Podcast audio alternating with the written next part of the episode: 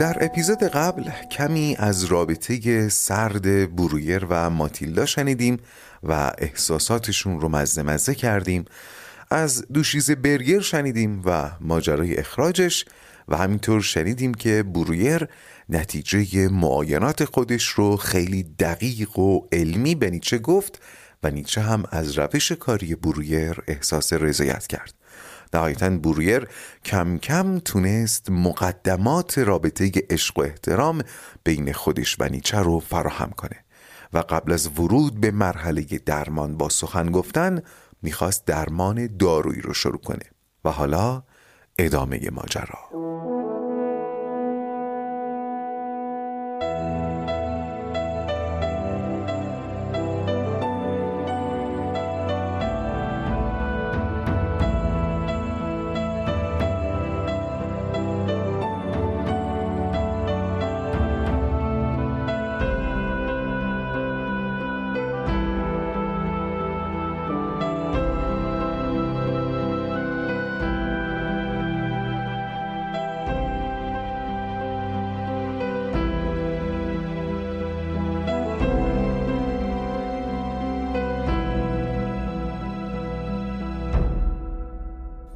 از داروهای مختلفی که برای میگرن تجویز میشه شروع کرد.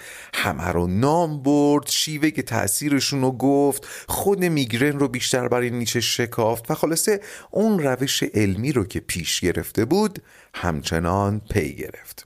اما چون علت دقیق میگرن هنوز مشخص نبود بوریر تلاش کرد با همون کشفیات موجود یه جوری علت میگرن رو برای نیچه شهر بده و یه جای صحبتش یه چیزی میگه درباره آهنگ زیستی بدن آدمی که اگر مختل بشه میگرن تشدید میشه. ولی یه جوری اینو گفت که نیچه احساس کرد داره ربطش میده به ماورا. حالا حرف بوریر مهم نیست چی بود. نیچه احساس کرد داره مثلا میگه علم پزشکی توضیحی برای این قضیه نداره. مثلا انگار حکمت خداست در ید اختیار خداست. این برداشت باعث شد نیچه تلاش کنه مرزهای اعتقادیش رو مشخص کنه. گفت اینجا هم قراره به خدا برسیم. بوریر که می‌فهمه نیچه ذهنش کجا رفته میگه نه اون چیزی که مد نظر من بود قرار نیست به خدا برسه. راستش فکر نکنم اصلا از مطب من راهی به اونجا باشه. نیشه میگه من با اعتقادات کسی کاری ندارم. بیشتر از این نگران شدم که اگر شما آدم مذهبی هستین یه وقت به اعتقاداتتون توهین نکنم. البته ما مستقیم از اعتقادات بوریر تا الان نشنیدیم. ولی فکر می‌کنم بتونیم حدس بزنیم موضعش چیه دیگه. آدم مذهبی که اصلا نیست. حتی اگر نخواهیم بگیم خدا ناباوره میشه گفت که خیلی شکگراست. یعنی توی همه چی شک داره و هیچ گزاره قطعی و متقنی برای مسائل ایمانی قائل نیست. به خاطر همین میگه خیالتون راحت من همقدر یهودیم که شما مسیحی هستین. نیچه با اینکه گفته بود با اعتقادات بوریر کاری نداره ولی از این حرفش خوشحال شد. یعنی خیالش راحت شد که قرار نیست درباره مذهب و دین با هم بجنگن. ناگفته پیداست که در اون زمان گوش کنید اکثریت محض جامعه مذهبی بودن و قرن بیستم تازه شروع تشکیک یا شک کردن در باورهای مذهبی و دینی بود که ما اینجا باش کاری نداریم. ولی اون زمان اکثریت محض جامعه اروپا و سراسر دنیا مذهبی بودن.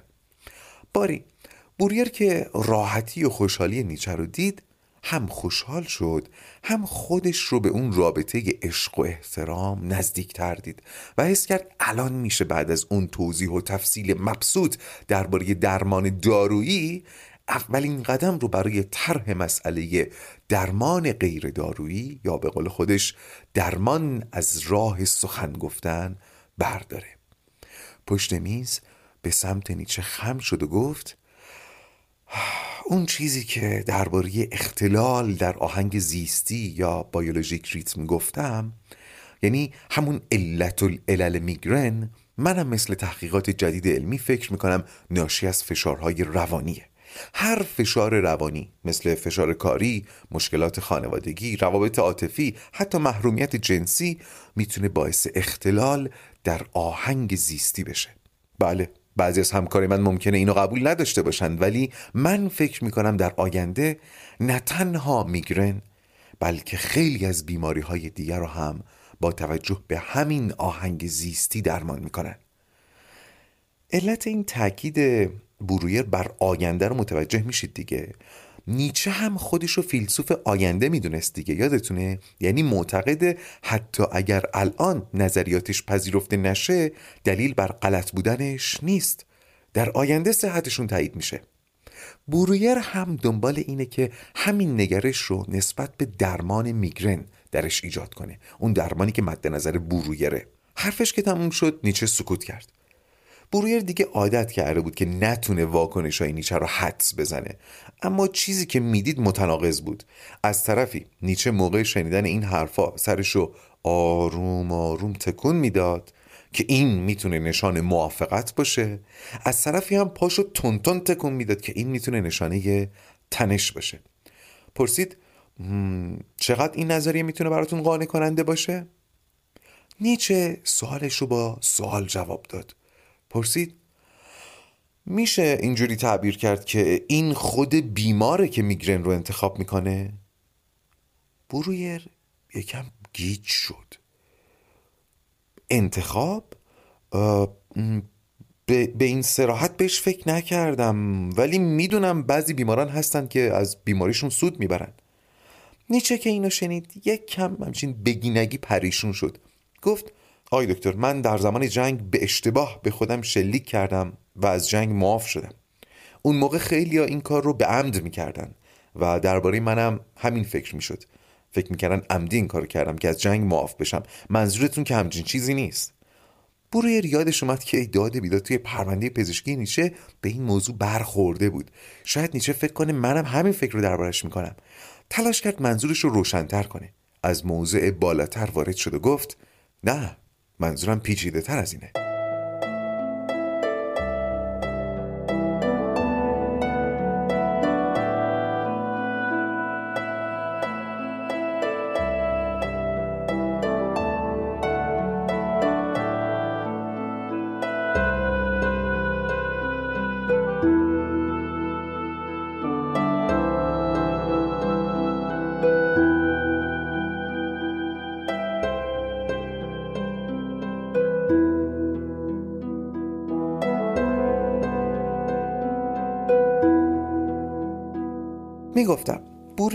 منظورم پیشیده تر از اینه. شما از سربازی گفتین که به خود شلیک می‌کنه که از جنگ معاف بشه.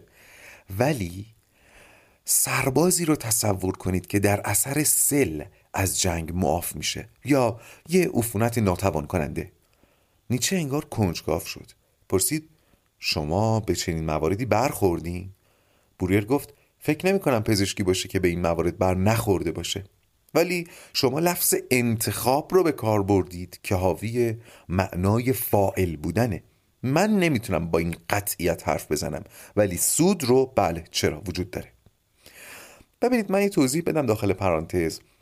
تقارن و همزمانی بعضی بیماری ها با شرایطی که برای بیمار سود داشته باشه نمیگم بسامد بالایی داره. یعنی همه بیمارا اینطوری نه. ولی اونقدر بسامد داره که توجه روانشناسان رو جلب کنه.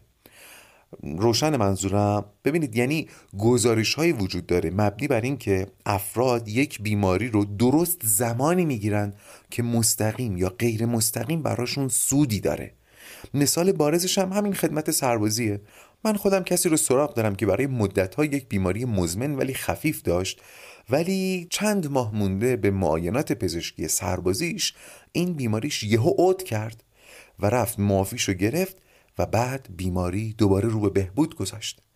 یا بعضی مریضی های پشت کنکور رو میشه توی این دسته گنجوند.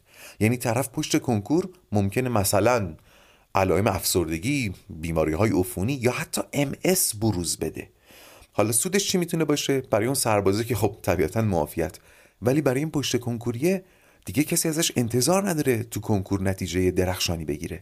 از فشار کنکور خلاص میشه دیگه. قابل درکه.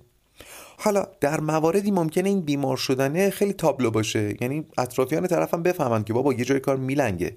یا داره دروغ میگه یا دیگه نهایتا داره اقراق می‌کنه. ها؟ ولی در مواردی حتی آزمایش های پزشکی هم ادعای طرف رو تایید می‌کنن. ولی بازم میگم در مواردی شاهد بیطرفی مثل روانشناس ممکنه باز به قضیه به چشم تردید نگاه کنه. یعنی ببینه بابا این سوده اینجا نمیشه نادیدش گرفت. این تقارن و همزمانی این سود و بیماری نمیشه نادیده گرفته بشه. شاید بپرسید چطور آدم می‌تونه خودشو مریض کنه؟ البته این دیگه واقعا خارج از بحث ماست ولی مثلا مثل کتاب نیچه که برویر روی میز جا گذاشت یادتونه؟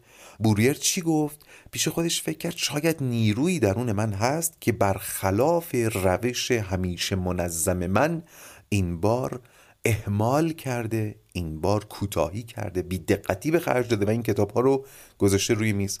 حالا آیا می‌تونید تصور کنید که یک نفر به صورت قاعدتا ناخداگاه دیگه. من هی نگم ناخداگاه به صورت ناخداگاه جوری تغذیه کنه که مریض بشه؟ می‌تونه تصور کنید؟ شدنیه دیگه. این فقط یک مثال بود. پس راههایی وجود داره که ناخداگاه انسان حتی جسم او رو هدف بگیره و بهش لطمه بزنه. باری بوریر خلاصه داره به این معنا اشاره می‌کنه ولی توضیح روشنی براش نداره. بعد به نیچه میگه من نمی‌تونم بگم شما میگرن رو انتخاب کردین ولی می‌تونم بگم ممکنه ازش سود ببرین. خب خب. اینجا شاید اولین باری بود که بوریر تونسته بود نیچه رو با نظر خودش قافلگیر و شگفت زده کنه. نیچه رفت تو فکر و بوریر دیگه کم مونده بود بلنش واسه خودش دست بزنه.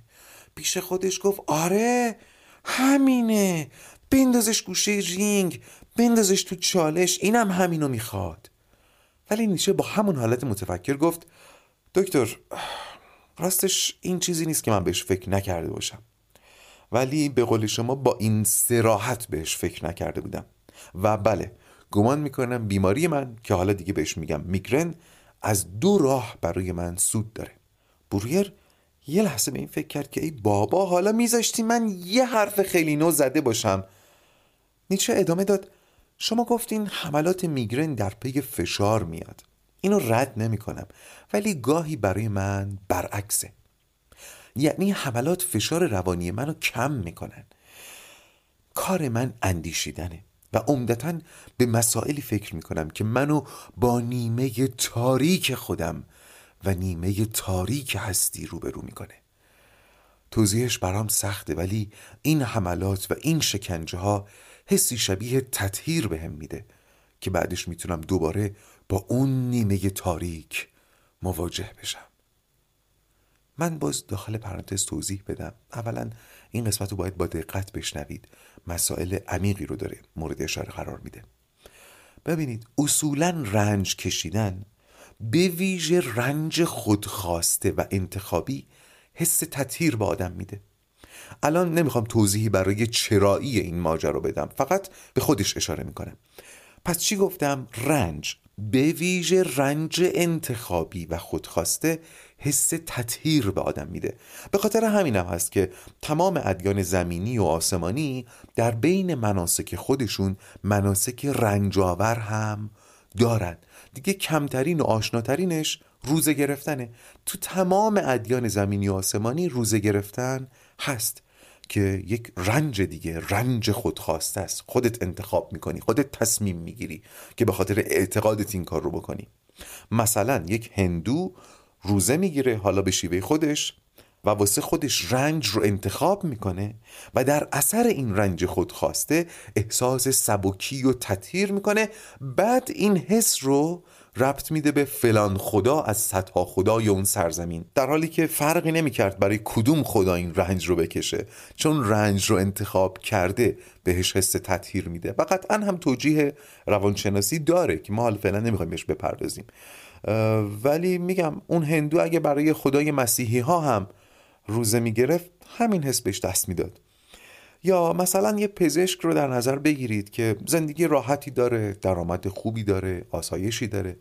بعد توی تلویزیون یه گزارش می‌بینه درباره پزشکان بدون مرز که تو آفریقا دارن با سختی زندگی می‌کنن و تلاش می‌کنن تا به قحطی زده ها کمک کنن.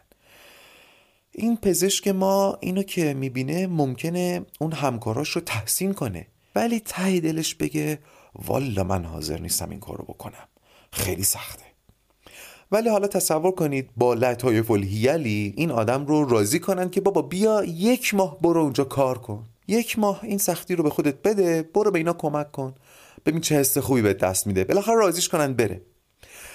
اگر ایشون قبول بکنه و بره بعد از تحمل این رنج خود خواسته هیچ بعید نیست که اون پزشک دیگه نخواد برگرده به زندگی قبلش و بخواد اونجا موندن و عضو پزشکان بدون مرز بودن رو ادامه بده. و فکر می‌کنم داستانهای زیادی از تأثیر انتخاب رنج خودخواسته بر آدم ها وجود داره که هممون کم و بیش شنیدیم ازشون. خلاصه این ویژگی رنج خودخواسته است. حالا برگردیم دوباره به نیچه. نیچه به گواه معاینات پزشکی واقعا بیماره. اما اگه یادتون باشه من توی رواق هم گفتم که یک هنر خیلی خاص و البته دشوار اینه که آدم بتونه شرایط موجود رو انتخاب بکنه. شرایطی که هست و این کاریه که نیچه از عهدهش برمیاد. حالا نظرش اینه که من بیماری رو که بر من حادث شده خودم دوباره انتخاب کردم پس حالا دیگه رنجش یک رنج خودخواست است. پس می‌تونه موجب حس تطهیر بشه و میگه این تطهیر شدن این پاک شدگی سبک شدگی به هم توان میده با اون نیمه تاریک هستی روبرو بشم.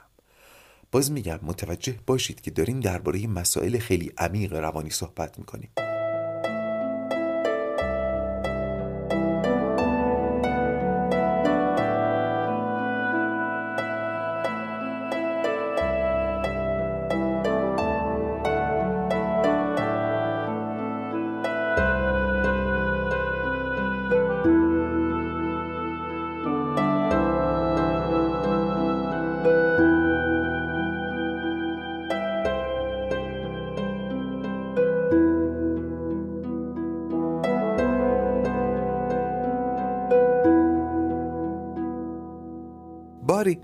سود دیگه ای که نیچه از بیماریهاش می‌بره و بهش اشاره می‌کنه مربوط به ضعف بیناییه.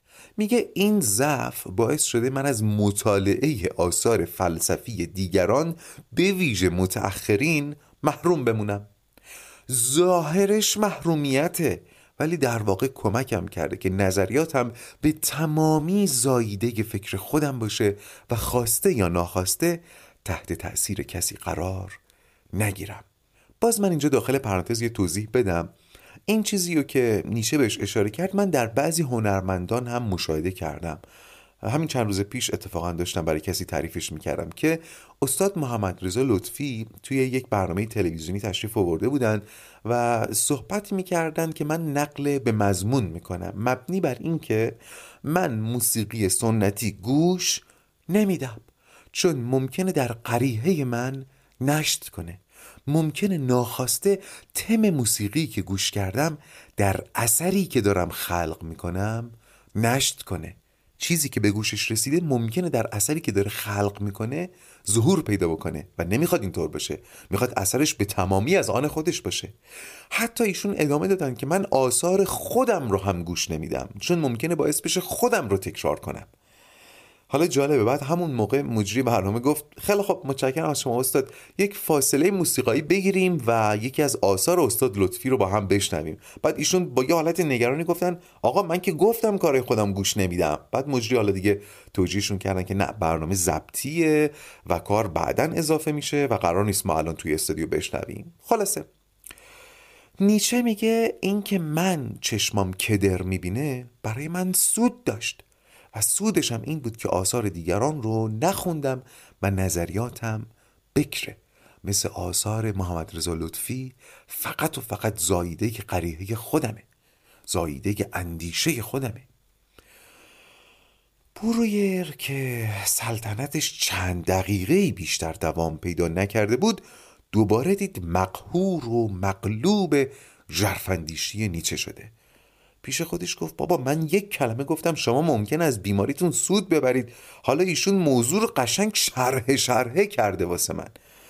توی که همین دستپاچگی فقط برای اینکه وانمود کنه هنوز توی بحث هست گفت و این عدم مطالعه آثار همکارانتون شاید باعث شده با فیلسوفای دیگه هم هاتون هم قطاراتون قطع رابطه بشین. ولی بلافاصله فهمید که این حرف اصلا جاش اینجا نبود. اصلا موضوعیت نداشت. اصلا برای این آدم مهم نیست قطعا. حتی راه به هدف نهایی خود برویر هم نمی برد این حرف. یه لحظه با خودش گفت چرا من اینو گفتم؟ ولی نیچه راحت گرفت و گفت دکتر بوریر این قضیه اصلا برای من مسئله مهمی نیست. مخصوصا با اوضاع فعلی فلسفه آلمان که به نظرم اسفناکه. گفته بودم که من سه سال از فضای دانشگاهی بیرون اومدم و درم پشت سرم بستم. و حالا که داریم این حرفا رو می‌زنیم همین رو هم منفعت سوم میگرنم می‌دونم. من به خاطر بیماری از دانشگاه بیرون اومدم و الان در شرح و بست نظریاتم هیچ قید و بندی ندارم. کتاب اولم رو تا حدود نسبتا زیادی مقید به اصول پذیرفته شده دانشگاه نوشته بودم ولی بازم انتقادات و فشارهای زیادی بابتش تحمل کردم. تا جایی که خود دانشگاه به طور غیر مستقیم دانشجوها رو از ثبت نام در کلاسای من برحذر می داشت یکی دو سال آخر حضورم توی دانشگاه سخنرانی هم که به نظرم بهترین سخنرانی های تاریخ دانشگاه بازل بوده دو سه نفر بیشتر مستمع نداشت. منو مسخره می‌کردن. می‌گفتن هگل ثانی هستی. آخه هگل زمان مرگ فقط یک شاگرد بر بالینش بود که همون هم نظریاتش رو نفهمیده بود. و البته منم فکر نمی کنم تا حالا کسی نظریاتم رو فهمیده باشه. نیچه دیگه سفره دلش باز شده بود و تازه داشت منفعتهای دیگه ای رو که بیماری براش داشت به ذهنش می اومد و برمیشه مرد اینکه کلم با داشت ولی میگرن زمین گیرم کرد نذاشت با حماقت بلایی سر خودم بیارم با پدرم رابطم فلان بود میگرن باعث شد بهمان بشه با خانوادم اینجوری بودم اونجوری شدم می‌خواستم نظامی بشم ولی میگرن نذاشت و خلاصه دوباره شروع کرد به چه چه زدن. بوریر از حرفا و تحلیلای نیچه بدش نمیومد ولی این قضیه سود بردن از بیماری رو به عنوان مقدمه گفته بود تا بعدش بتونه میدانداری کنه و بازی رو بکشه تو زمین درمان از راه سخن گفتن. ولی الان دوباره گوشه گود نشسته بود و میدانداری نیچه رو تماشا می‌کرد و این بود که حوصلش داشت سر می‌رفت.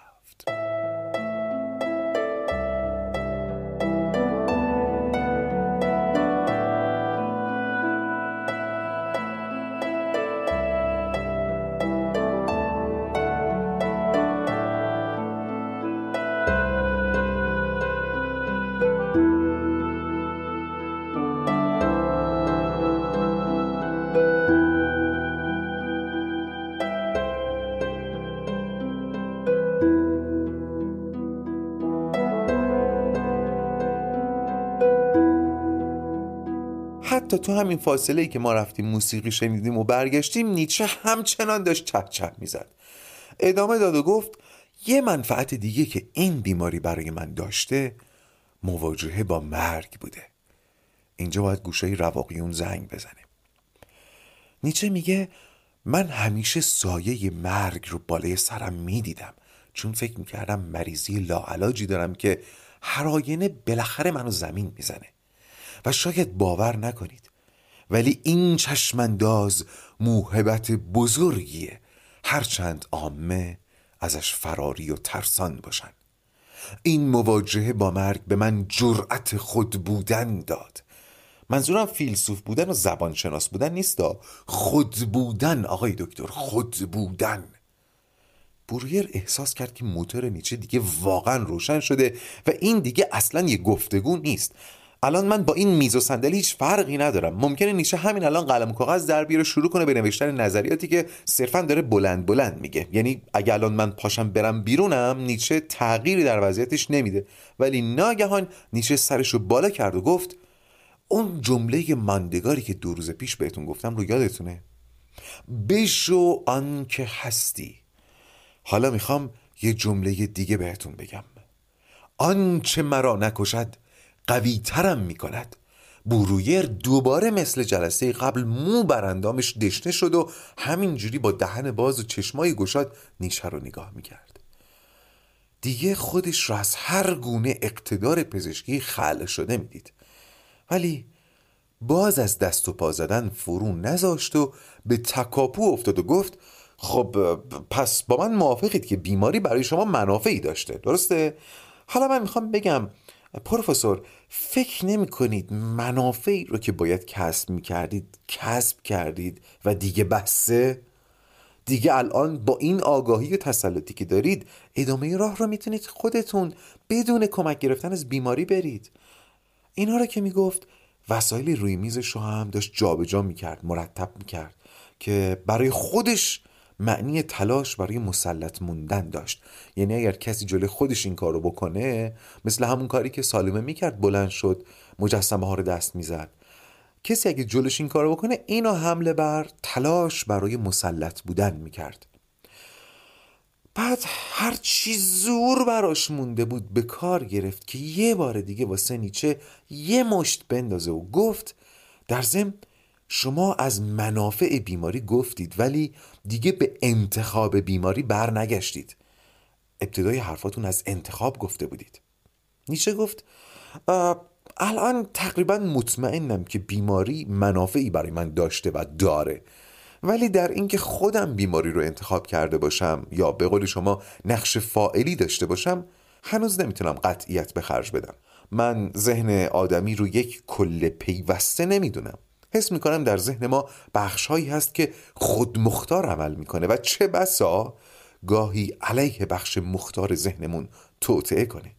بوریر خواست بگه زیگی مگه نگفتم این نظریه کتوله مختار رو اینقدر پر و بال نده؟ ولی ناگهان متوجه شد این فروید نیست که روبروش واسطه. نیچه است که داره به همون معنا یعنی ناخداگاه اشاره می‌کنه.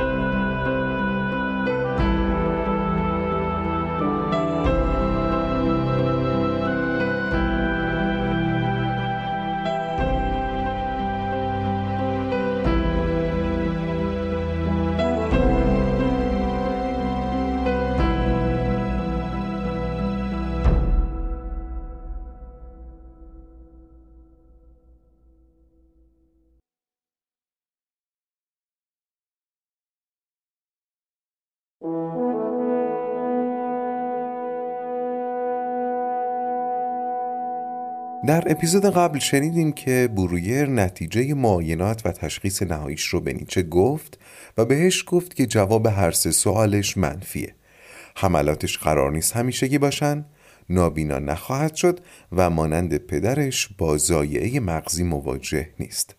بعد تلاش کرد جایگاه خودش رو به عنوان پزشکی مقتدر تثبیت کنه و نیچه رو متقاعد کنه که فشارهای روانی بیماریش رو تشدید می‌کنن بحث نیچه و برویر به اینجا رسید که این بیماری برای نیچه منافعی داره و در نهایت به مفهومی شبیه کتوله مختار که در صحبتهای فروید به گوش برویر رسیده بود اشاره کرد. و حالا ادامه ماجرا.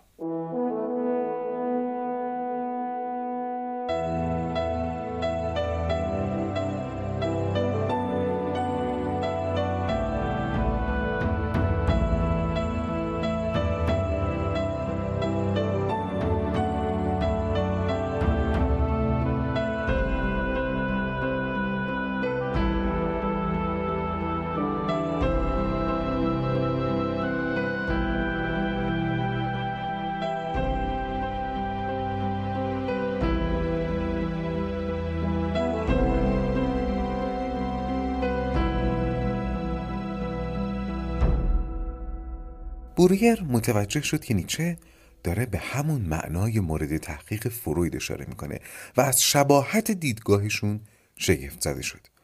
برای اینکه مطمئن بشه درست فهمیده پرسید یعنی دارید میگید در ذهن ما چند پادشاه هست که هر کدوم قلم روی برای خودشون دارن و مستقل از هم حکمرانی می‌کنن؟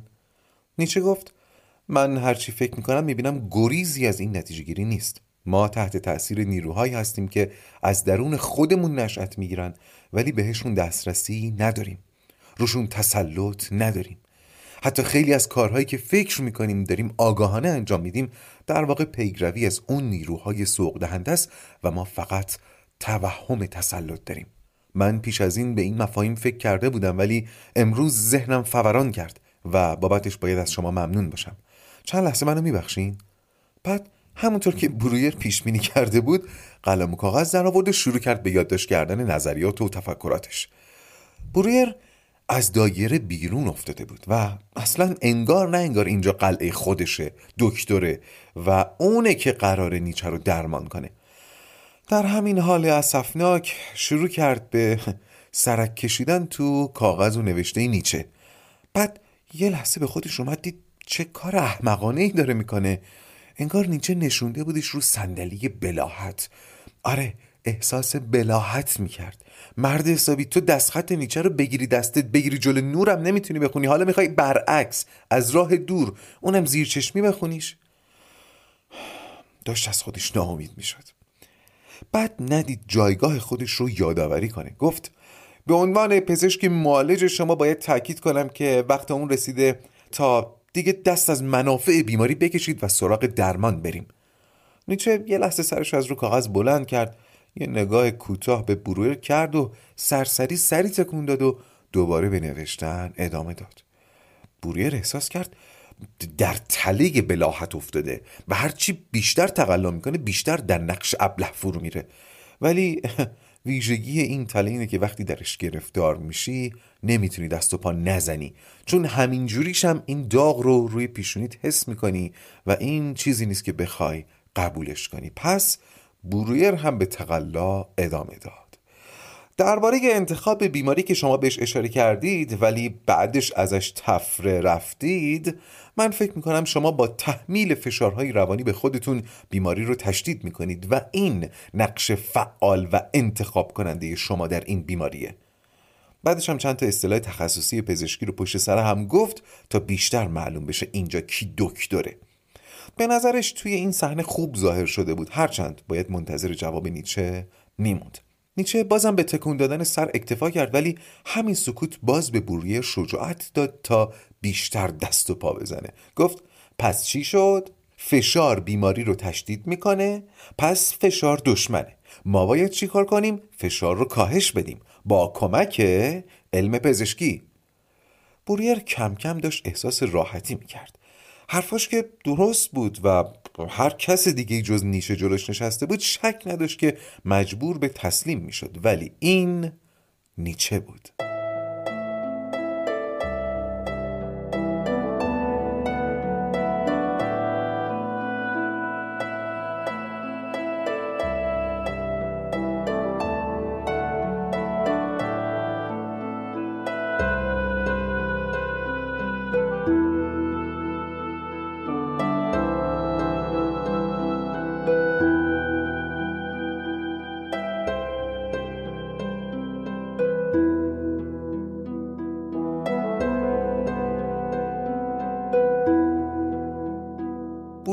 حرفش زد احساس کرد کمی از اون مقام بلاحت فاصله گرفته و آماده بود که در صورت کوتاه اومدن نیچه از روش های کاهش فشار روانی باهاش حرف بزنه. ولی هنوز عکس نیچه معلوم نبود. نیچه آروم و با تو معنینه قلم و کاغذ رو گذاشت توی کیفش تکیه داد سرشو گرفت بالا نفسی چاخ کرد و با آرامش تمام شروع کرد به حرف زدن. آقای دکتر شما از فشار روانی زندگی گفتید. فشارهایی که کم و بیش می‌دونیم چی هست. خب من سه سال پیش از تدریس در دانشگاه انصراف دادم و الان شغلی ندارم. و طبیعتا فشار کاری هم ندارم. یه مستمری مختصر می‌گیرم که برای زندگی من کافیه پس حتی غم نان ندارم. زن ندارم بچه ندارم. پس از دعوای زن و شوهری معافم و نگرانی آینده بچه هامو ندارم. مایملکی ندارم که بخواد حسابرسی بشه. تعهدی به کسی ندارم. خدمتکاری ندارم. فکر نمی کنید فشار زندگی من همین الانشم از همه مردم کمتره؟ بوریر حس می‌کرد شبیه میخی شده که نیچه با گفتن هر کدوم از این ندارما با چکش بهش ضربه می‌زنه و در جایگاه بلاحت بیشتر و بیشتر فرو میره. بدون فکر کردن شروع کرد به قطار کردن کلماتی که نمی‌دونست قراره به کجا برسه. گفت ببینید پروفسور نیچه آرزم به محضرتون که من فکر می‌کنم شاید باید البته این نظر منه ولی بعد نمی‌دونم با شما هم مطرحش کنم شاید بتونیم با هم فکری هم به روش درستی برسیم. آرزم به محضر شریفتون که اینجا نیچه پرید وسط حرفش رو بوریر تو دلش گفت خدا پدرتو بیامرزه نمی‌دونستم ارزم به محضر شریفتون چی می‌تونه باشه. نیچه گفت من دستگاه عصبی و حسی خیلی حساسی به ارث بردم. اینو زمانی فهمیدم که در بچگی برای اولین بار به اپرا رفته بودم. تمام سلول هام از مواجهه با این هنر ناب مشتعل شده بود. فقط هم موسیقی و هنر نیست. حتی تغییرات جزئی وضعیت هوا هم می‌تونه روی حواس من تاثیر بذاره. این بار بورگر پرید وسط حرف نیچه و گفت شاید این حساسیت حسی ارسی نباشه و انتخاب شما باشه.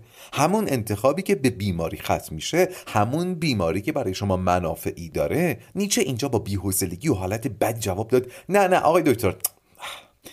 این به قول شما حساسیت حسی هر چی که هست و از هر جا که اومده من میخوامش. منظورم اینه. تجربیات درونی من رو عمیق می‌کنه. از قفلت دورم می‌کنه. نمی‌خوام بیحس بشم نمی‌خوام عادی بشم. اگر تنش روانی بهاییه که باید برای این حواس دقیق بدم با کمال میل میدم. اتفاقا در این زمینه ثروتمند و گشاده دستم. فهمیدید منظورش چیه؟ میگه با وجود اینکه من فشارهای ظاهری رو از زندگی حذف کردم ولی باز فشار زیادی بر روانم حس می‌کنم. این به خاطر حواس خیلی حساس منه. حسای پنجگانم و البته احساسات عاطفی و قریهیم چون اینها خیلی حساسه همین فشارهای حداقلی ولی غیر قابل حذف از زندگی هم من رو خیلی آزرده و رنجور می‌کنه. در مثل فرض کنید اگر حواس آدمای عادی مثل پوست کف پا باشه حواس نیچه مثل زبون بوده. اینطوری. خلاصه نیچه میگه من این حساسیت حسی رو می‌خوام. چون کمک می‌کنه عمیقتر باشم از قفلت به دور بمونم و اگر بهای این حساسیت حسی اینه که من عذاب بکشم باشه. من توان عذاب کشیدنم بالاست. برویر داشت فکر می‌کرد. کاش می‌شد برگردیم به اون لحظه ای که من می‌خواستم پاشم واسه خودم دست بزنم توی اپیزود قبلی. همونجا بحث تو اوج تموم می‌کردم. همه حرفاش یه طرف. اونجا که گفت نه آقای دکتر اونجاش یه طرف. بدجوری منو خورد کرد. یعنی اصلا پرتی تو. دیگه اقتداری برام نمونده. ترجیح داد فعلا سکوت کنه و منتظر بمونه. ولی نیچه باز چونش گرم شده بود و دیگه حتی حرفاش مثل اون اوایل حرفای بیماری نبود که دنبال چاره جویی اومده. لابلای تمام جملاتش تعدیب و تذکر و حتی تشر وجود داشت. و برویر حداقل سی سال بود که در این موضع قرار نگرفته بود. نیچه ادامه داد. آقای دکتر شما دو تا از کتابای من خوندید و از حرف خودتون وام می‌گیرم که گفتید بی‌نظیره. من اهل فروتنی بیجا نیستم و می‌دونم بله کتابای من بی‌نظیره. این بی‌نظیری تنها به خاطر هوش یا دانش من نیست بلکه به خاطر شجاعت منه. همون شجاعت در مواجه شدن با نیمه تاریک وجود نیمه تاریک هستی. این راهیه که افراد کمی در تاریخ تاب پیمودنش رو داشتن. بذارید راحت بگم. کشف حقیقت از بیاعتقادی میگذره و بیاعتقادی به تنهایی فشار آفرینه به خاطر همینه که من میگم آدمی قبل از اینکه در وادی تفکر قدم بذاره باید بدون چقدر از حقیقت رو می‌تونه تاب بیاره. پس فشار با ماهیت کار من در هم تنیده و بله من اون بیمار عادی نیستم که بشه برای درمانش دنبال کاهش فشار بود. فشارهای عادی رو خودم کم کردم. ولی فشارهای موجود بخشی از ماهیت کار منه. بوریر باز هم جوابی برای این حرفا نداشت ولی تو دلش به فروید فکر می‌کرد و می‌گفت کاش اینجا بودی. شاید می‌تونستی حریف این توسن سرکش بشی.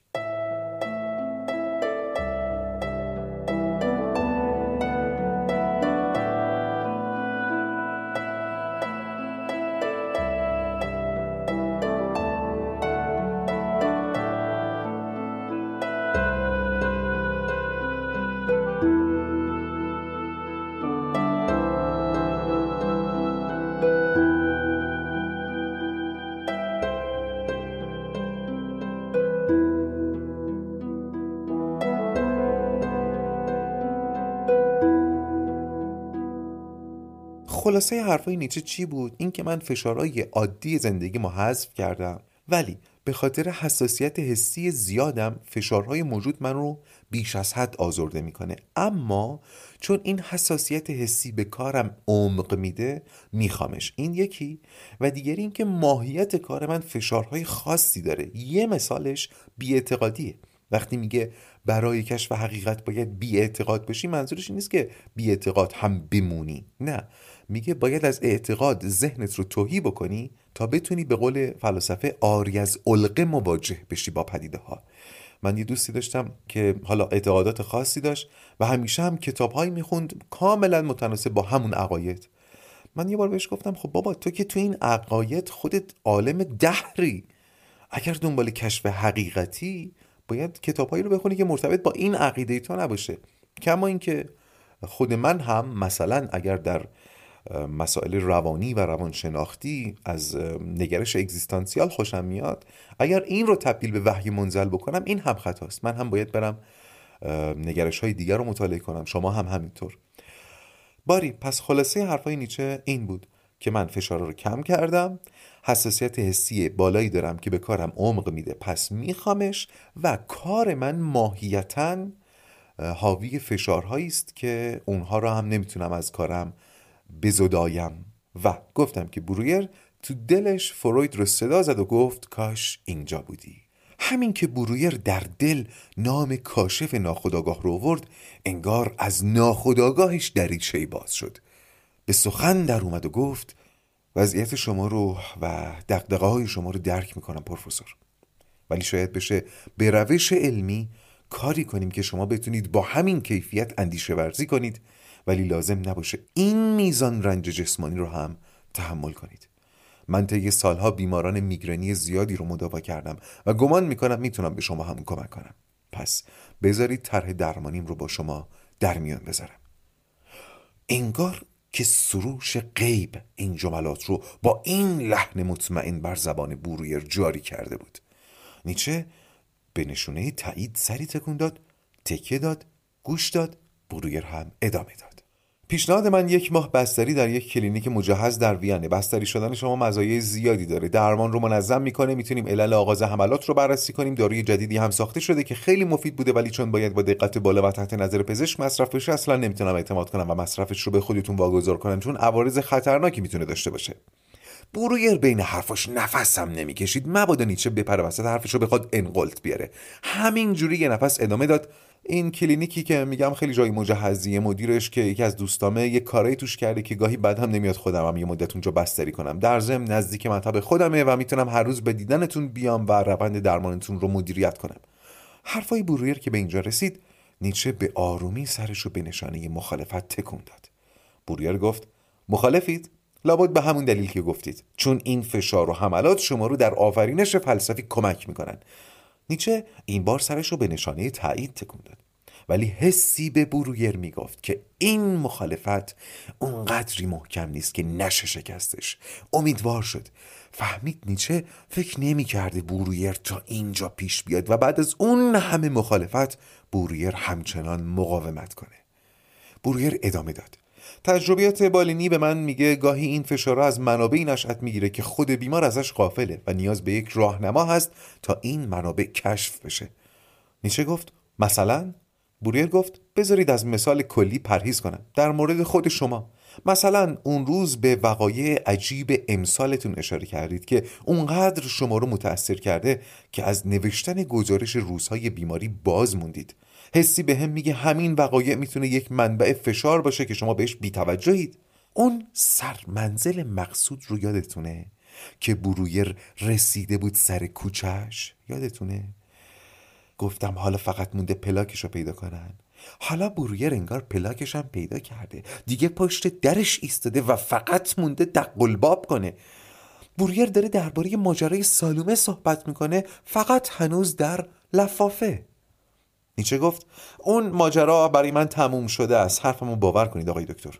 بوریر که حالا دیگه کاملا از گوشه رینگ فاصله گرفته بود داشت مشت مینداخت حتی لحظه سکوت نکرد و گفت این جور منابع فشار می‌تونه زیاد باشه. مثلا به خیانتی اشاره کردید که اخیرا در حقتون شده. خیانت هم فشار ایجاد می‌کنه. اینطور فکر نمی‌کنید. کی از خیانت خشمگین نمیشه؟ کی می‌تونه ادعا کنه خشم یک فشار روانی نیست؟ یادآوری می‌کنم به پستو روندن خشم برطرف کردنش نیست. خشمی که به پستو رونده شده همچنان می‌تونه فشار روانی ایجاد کنه. من یک پزشکم و از غذا مثل شما خیلی فروتن نیستم. پس بذارید بگم منم به عنوان یک پزشک تراز اول اروپا نگران تمام ابعاد زندگی بیمارم هستم و برای درمان ناچارم بهشون توجه کنم. شما گفتید فشارهایی رو که می‌شد حذف کنید حذف کردید. زن بچه خونه دوست.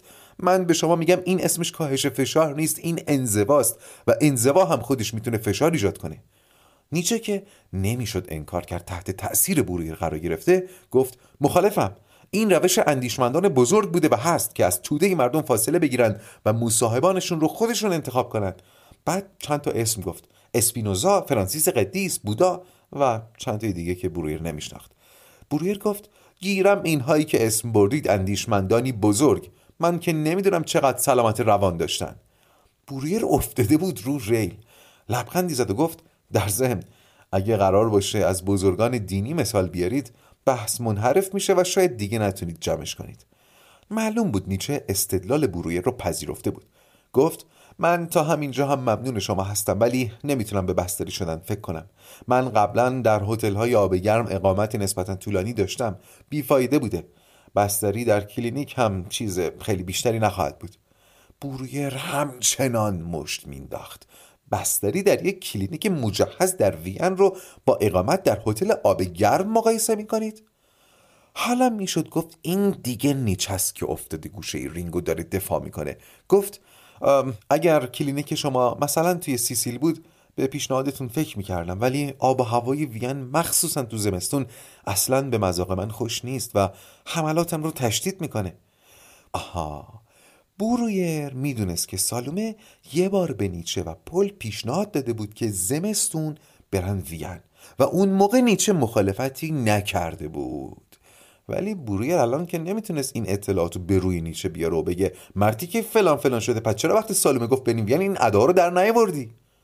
اما جواب بهتری داشت. گفت تشدید می‌کنه. چه بهتر؟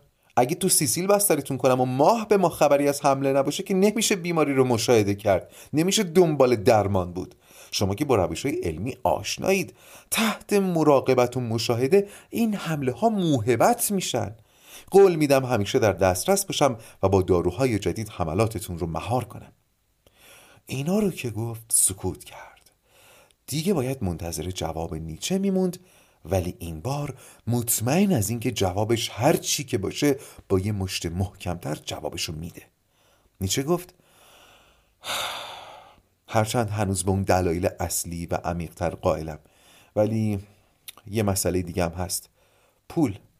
مستمری که من از دانشگاه می‌گیرم به هیچ عنوان کفاف یک ماه بستری در یک کلینیک مجهز رو نمیده. بوریر متوجه شد که بابا باید حواسش به این مسئله هم می بود گفت ببخشید که از این مسئله قافل بودم. گفتم شاید راحت نباشید دربارش صحبت کنید. ولی نیچه گفت نه من از اینکه از مزیقه مالیم بگم اکراهی ندارم. پول برای من ارزشی نداره. همینقدر باشه که بتونم باهاش یه زندگی حداقلی داشته باشم کافیه. خوشبختانه دانشگاه بازل برای اینکه من وسوسه نشم یه وقت برگردم به کرسی تدریس یه مستمری مختصر برام در نظر گرفت که برای سبک زندگی من کافیه. ولی نه ارسیه ای دارم نه کتابام درآمدی برام داشته. البته ناگفته نمونه گویا همین مستمری هم در خطره. بوریر پرسید چطور؟ نیچه گفت نمی‌دونم. اخیرا نامه ای از خواهرم گرفتم که نوشته بدخواهی و بدگویی کسی که خواهرم هم البته باش مشکل داره مستمری منو به خطر انداخته. منظورش همون نامه است که آخر اپیزود 11 شنیدیم. بوریر متوجه شد که این نامه و خواهرش و اون فرد بدخواه مربوط به همون ماجرای سالوم است ولی الان وقتش نبود که این سرنخو بگیره. گفت خب منم مثل شما از ارث و ثروت خانوادگی بهره نداشتم. ولی همسرم از خانواده ثروتمندیه که اتفاقا دستی در کار خیر دارن و دو تا تخت در همین کلینیک وین وقف کردن که من به صلاح دید خودم می‌تونم برای درمان بیماران ازش استفاده کنم. باور کنید بخش زیادی از اشتیاق من برای این کار مصاحبت خود شماست. پس اصلا اینو به حساب لطف نذارید. گفتم که در من خرمنی از اندیشه های خام فلسفی وجود داره که تشنه سوختنه و با شما می‌تونه مشتعل بشه. اجازه می‌دید مقدمات بستریتون رو همین الان آغاز کنم؟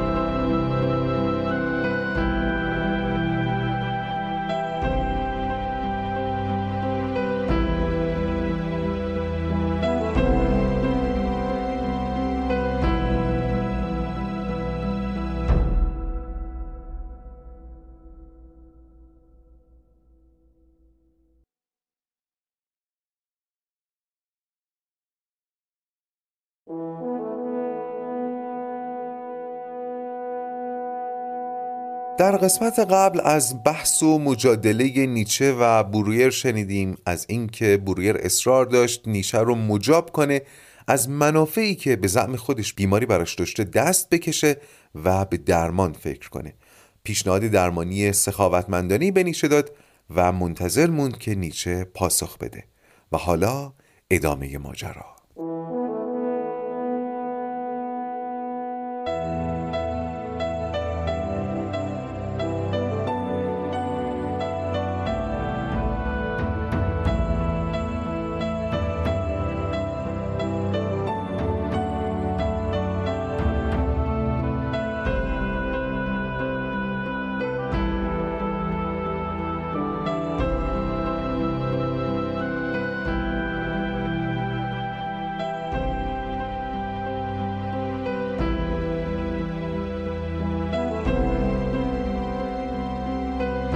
از اون استدلال ها و نطق آتشین برویر که به گمان خودش راه رو از شش جهت بر نیچه بسته بود نیچه چند لحظه با چشم بسته و بی حرکت روی صندلی موند.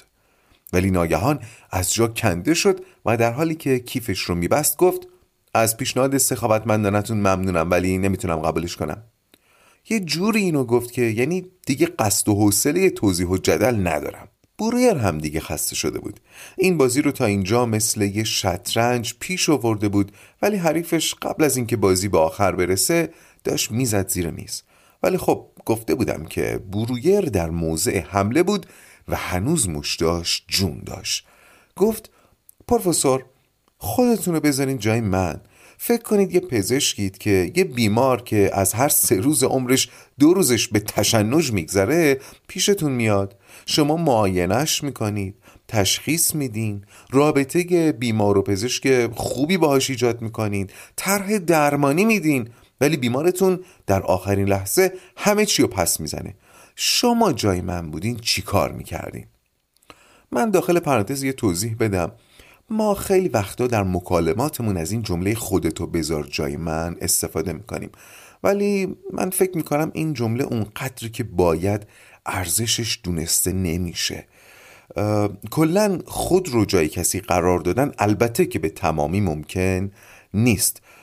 شاید شاید مثلا من بتونم ده درصد خودم رو جای کسی بذارم ولی تا همین حد هم یکی از کلیدهای درکه درک همون درکی که از ابتدای اسپیناف چندین بار بهش اشاره کردم.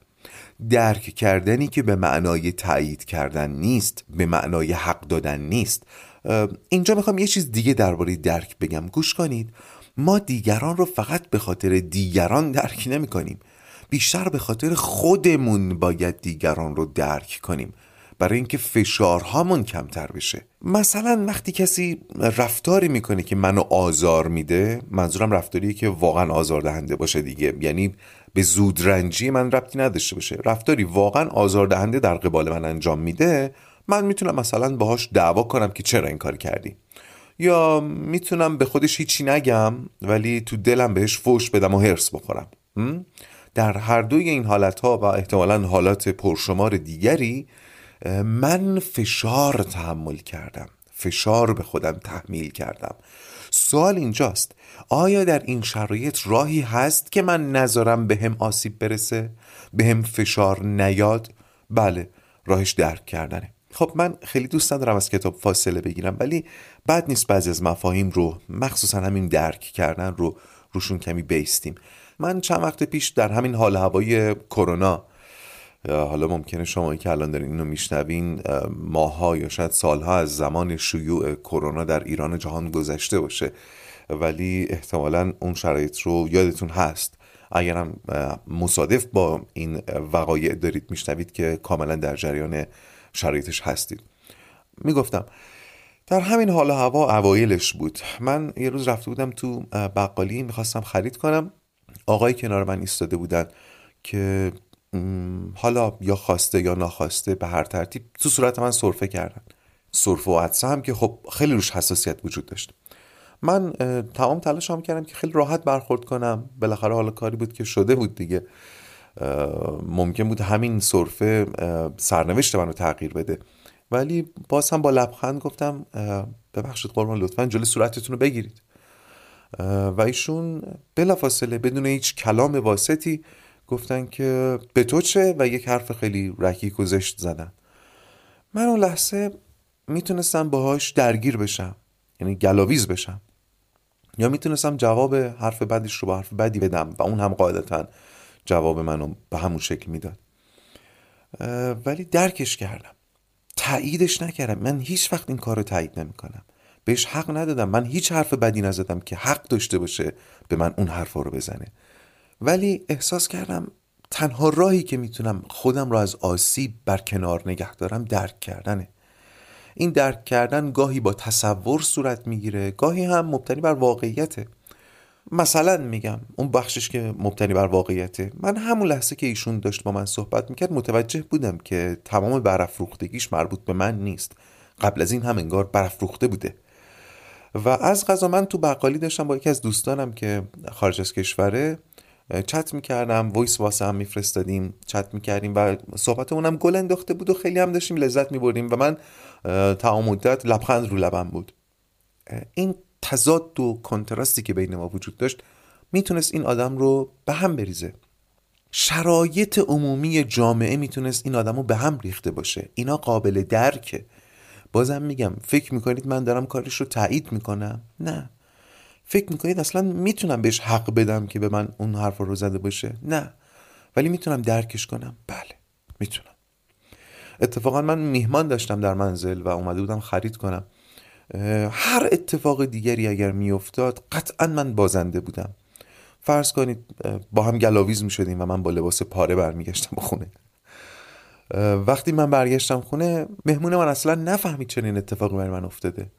برای اینکه اون کلید پرهیز از آسیب رو تونسته بودم در خودم فعال کنم.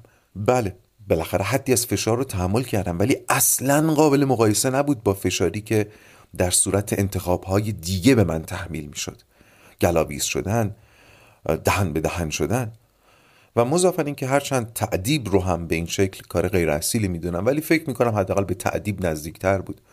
البته پرهیز دارم از اینکه خودم رو چیزی که نیستم معرفی کنم. قطعا منم خیلی جای زندگیم اشتباهاتی می‌کنم از درک به دور بعضی از کارهام. ولی این مثال فقط به ذهنم رسید و براتون گفتم برای اینکه جا بیفته. می‌فهمم خیلی وقتا صحبت درباره مفاهیم انتظایی بدون مثال جا نمیفته و تلاش کردم حالا این بار مثال بزنم. امیدوارم حمله بر خودستایی نشده باشه. باز هم تاکید می‌کنم. باری پس برویر با گفتن این جمله که خودتو بذار جای من دنبال این بود که نیچه درکش کنه. ولی نیچه سکوت کرد و این باعث شد که برویر دیگه خنجرش رو در بیاره و این بار به جای مشت سمت نیچه تیغ بکشه. گفت بذارید سریحتر بپرسم پروفسور بیماری که مداوا نمی‌خواد چرا از بازل تا وین میاد که یه پزشک رو ببینه؟ یعنی داره میگه با خود چند چندی. نیچه هم گفت اومدنم خیلی به میل خودم نبوده. من اینجا اومدم چون دوستام تحت فشار قرارم داده بودن. البته این حرف متوجه هستید که حاوی مقادیری از مسئولیت گریزیه دیگه. حالا واردش نمیشم. میگه که دوستان می‌گفتن خیلی نگرانمم تعدادشون هم زیاد نیست ولی اتفاقا جالبه که همشون اسم شما رو میآوردن.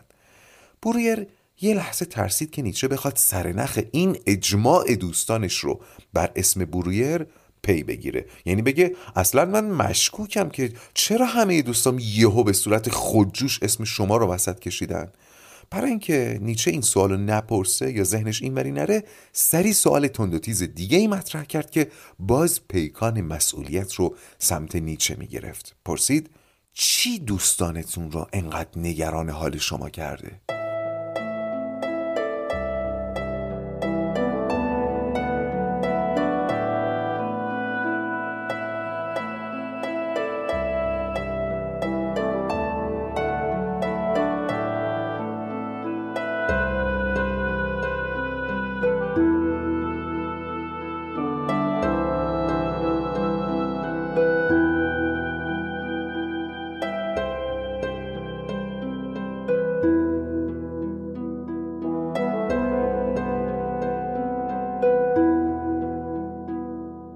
بوریر پرسید چی دوستانتون رو اینقدر نگران حال شما کرده؟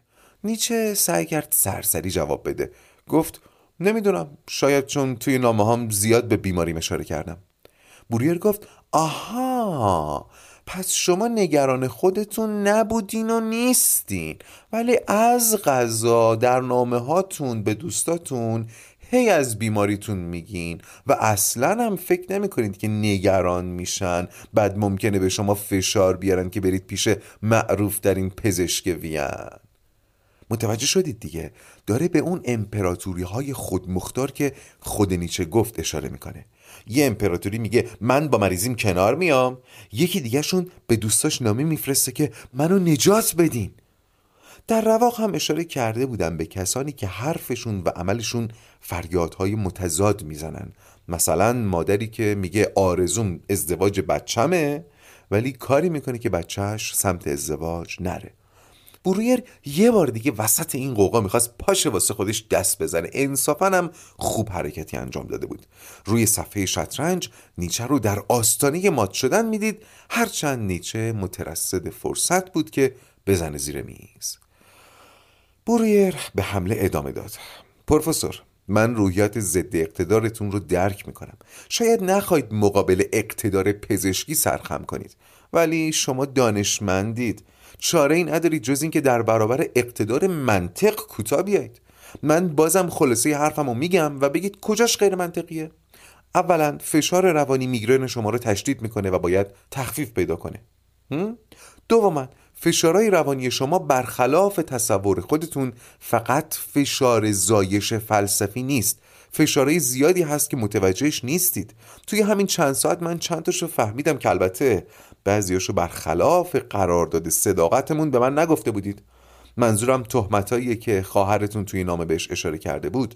همینطور خطر از دست دادن مستمری. اصلا من احساس می‌کنم خواهرتون خودش فشارهای روانی خاص خودش رو براتون داره. این لحظه دیگه نیچه شروع کرد به بستن دکمه کتش و برویر فهمید که بازی داره تموم میشه ولی از تکاپو نیستاد. کتاب خود نیچه رو گرفت دستش و گفت به تازگی کتابی خوندم که اگر عدالتی در جهان وجود داشته باشه نویسندش باید در تاریخ موندگار بشه. چند جای این کتاب به اصطلاحات نوبوغامیزی اشاره شده. مثلا کالبوت شکافی اخلاقی یا مشاهده درون که کارکردشون کاهش فشارهای روانیه. بعد عین جملات کتاب نیچه رو برای خودش خوند و گفت عالم بی عمل به چه ماند؟ زنبور بی اصل یعنی تو خودت داری از کاهش فشار روانی میگی از کالبوت شکافی اخلاقی و مشاهده درون میگی ولی حالا که من می‌خوام واسه این کار رو بکنم یا کمکت کنم این کار رو بکنی پس می‌زنی. این عالم بی عمل بودن نیست. نیچه گفت اشتباه می‌کنید. من سالهاست دارم این کالبوت شکافی اخلاقی و مشاهده درون رو با خودم انجام میدم. ولی نمی‌خوام سوژه تحقیقات شما باشم. بذارید منم سریح باشم. انگیزتون از این کار چیه؟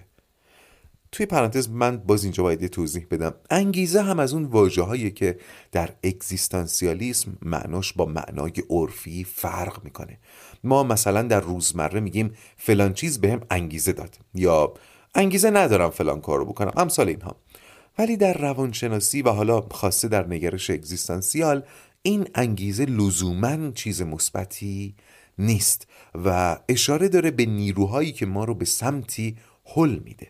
چیزی شبیه به سائق در ابعادی کوچکتر و خداگاهتر.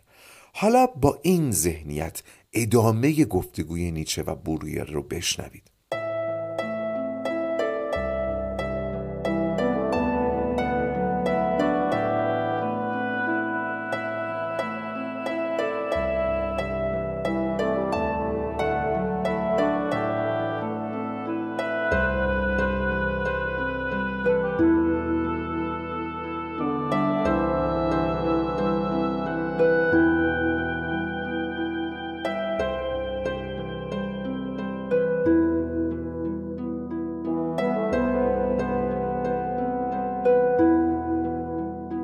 نیچه به برویر گفت انگیزتون برای درمان من و کمک به من چیه؟ برویر گفت شما بیمارید پیش من اومدید کمک خواستید انگیزه من چیه؟ مگه کسی از نونوا می‌پرسه انگیزت برای نون پختن چیه؟ نونوا نون میپزه تاجر تجارت می‌کنه طبیب تبابت می‌کنه نیچه گفت اینا که گفتید عادته انگیزه نیست در انگیزه انتخاب و فردیت فرد پررنگتر از عادته فارغ از اینها نونوا نون میپزه تاجر تجارت می‌کنه طبیب تبابت می‌کنه که پول در بیاره. شما که از من پولم نخواستید.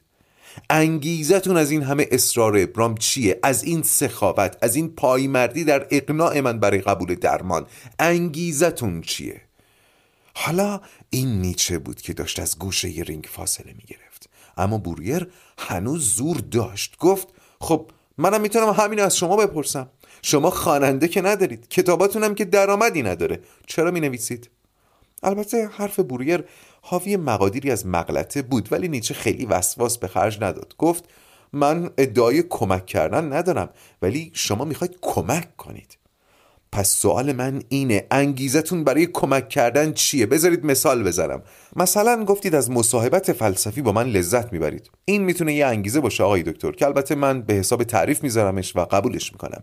ولی این نمی‌تونه تمام انگیزتون باشه و من نمی‌تونم بپذیرم که کسی بدون انگیزه فردی به کس دیگه کمک کنه. در ضمن ذهنتون نره سمت عزیزانتون که بخواید این گزاره رو زیر سوال ببرید. حتی لطف و محبتی که به عزیزانتون می‌کنید به خاطر حس خوشایندی که از این کار سراغ خودتون میاد. پس باز به خاطر خودتون دارید این کارو می‌کنید. تازه من که عزیز شما نیستم. اگر با من رو راست نیستید با خودتون رو راست باشید. انگیزتون از این که می‌خواید به من کمک کنید چیه؟ بوریر آب دهانش رو قورت داد و تو دلش گفت مشت آخر رو زد ما می‌دونیم. خود برویرم می‌دونه که انگیزش برای کمک به نیچه در وهله اول سالومه بوده. در نهان خانه دلش فکر می‌کرد هین درمان نیچه که به این بهانه با سالومه در ارتباط خواهد بود. بعد از درمان هم می‌تونه خودشو در حلقه نزدیکان سالومه ببینه و خدا رو چه دیدی؟ کسی از بعدش خبر نداره. فکر می‌کنم هممون تجربه مشابه این داشتیم. به جز این انگیزه های دیگه هم بود که با کمی ژرفگاوی می‌شد پیداشون کرد. همین که جایگاه علمیش رو ارتقا بده. همین که فهمیده بود واگنر به نیچه علاقه منده و این باعث می‌شد بعدش نیاد از راه درمان نیچه به واگنر هم نزدیک بشه. بعد تازه ذهنش رفت سمت فروید شاگرد نابغش که کلی درباره نیچه با هم حرف زدن و اگه نیچه درمانش رو پس بزنه بروگر پیش فروید احساس بلاحت و خاری می‌کنه. آره درمان نیچه برای بورگر به یه چالش فردی تبدیل شده بود و اون ظاهر انسان دوستانه فقط یه پوسته فریبنده است. درک می‌کنید؟ درسته که هیچ کدوم از این انگیزه ها به خود نیچه ربط نداشت و حتی روح این انگیزه ها چیزی نبود که بشه بهشون افتخار کرد. ولی هنوز می‌شد انگیزه هایی پیدا کرد که حداقل مایه شرم نباشن. کافی بود باز درون خودش رو بجوره. گفت پروفسور من ده سال درس تپ خوندم که تبابت کنم. الانم از مال دنیا بینیازم. میگه چیکار کنم؟ بشینم تو خونه پول بشمارم؟ من با تبابت خودم رو معنی می‌کنم و فکر می‌کنم به من کمک می‌کنه بشوم آنکه هستم. و البته درمان مورد خاص شما در من هیجانی رو زنده می‌کنه که سالهای جوانی نسبت به پزشکی داشتم. بله نظرتون رو درباره انگیزه ها فهمیدم و ردش نمی‌کنم. نیچه خوشش اومد. درسته برویر خیلی از اندیشهاشو نگفته بود ولی اونی رو که گفت هم خوب بود قابل احترام بود هم به نیچه حالی کرد که حرفشو فهمیده. نیچه گفت این انگیزه ها لاقل رنگ و بوی صداقت دارن. بوریر از این نرمی نیچه حس سبکی کرد و خواست بیشتر خودش رو شیرین کنه. گفت یه انگیزه دیگه هم دارم. من آینده شما رو به آیندگی فلسفه گره خورده می‌بینم. با درمان شما می‌تونم بهتون کمک کنم بشوید آنکه هستید. نمیری برویر تو چقدر جوگیری آخه. فکر کنم بتونیم حدس بزنیم حس نیچه به این حرف چی می‌تونه باشه دیگه. ولی تلاش کرد بدون اینکه لحنش گزشی داشته باشه خیلی راحت حرفش رو بزنه. گفت آینده فلسفه رو با آینده من گره خورده می‌بینید و با درمان من شما هم با آینده فلسفه گره می‌خورید نه؟ منظورش اینه انگیزت شریک شدن در بزرگی منه و منم درک می‌کنم. ولی بوریر داشت از کوره در می‌رفت. گفت این چه حرفیه؟ یعنی چی؟ من همین الانشم پزشک مخصوص هنرمندان و سیاستمداران برجسته اروپا و نیچه گفت؟ بفرمایید. همین الان دارید از این افتخارات برای سلطگری و ابراز برتری استفاده می‌کنید تا منم به کلکسیون افتخارات و اعتباراتتون اضافه کنید. منظورم از انگیزه چیزهایی شبیه به اینه. بوریر گفت باورم نمیشه دارید این حرفا رو میگید. قسم می‌خورم هیچ وقت هیچ کس نفهمه من شما رو مداوا کردم. خیالتون راحت شد؟ قرار نیست درمان شما رو ستاره کنم بزنم به سینم. نیچه گفت به سینتون نمی‌زنید ولی تو ذهنتون چی؟ پیش خودتون چی؟ به همون میزانی که شما از کمک به من حس قنا خواهید کرد در من احساس فقر ایجاد میشه. چیزی شبیه به قانون بقای ماده و انرژی. خب من باید برم آقای دکتر. نیچه کیفشو گرفت بلند شد و بوریر فهمید فقط تا زمانی فرصت داره که نیچه به در برسه. دیگه هرچی به ذهنش می‌رسید به زبونش جاری می‌کرد. آره تو نگاهت تیره است بدبینی. اگه یه چیزی رو درک نکنی فکر می‌کنی اصلا وجود نداره با این نگاه نبایدم دوستای زیادی داشته باشی. پس دیگه اینقدر خیانت خیانت نکن. ولی دیگه نیچه رسیده بود دم در. در رو باز کرد. قبل از اینکه از در خارج بشه برگشت و خونسرد گفت ممنون از وقتی که به من دادید. برای گرفتن صورت حساب و کتابام هماهنگ می‌کنم. بعدم تعظیم شق و رقی کرد و رفت. برویر موند وا رفته.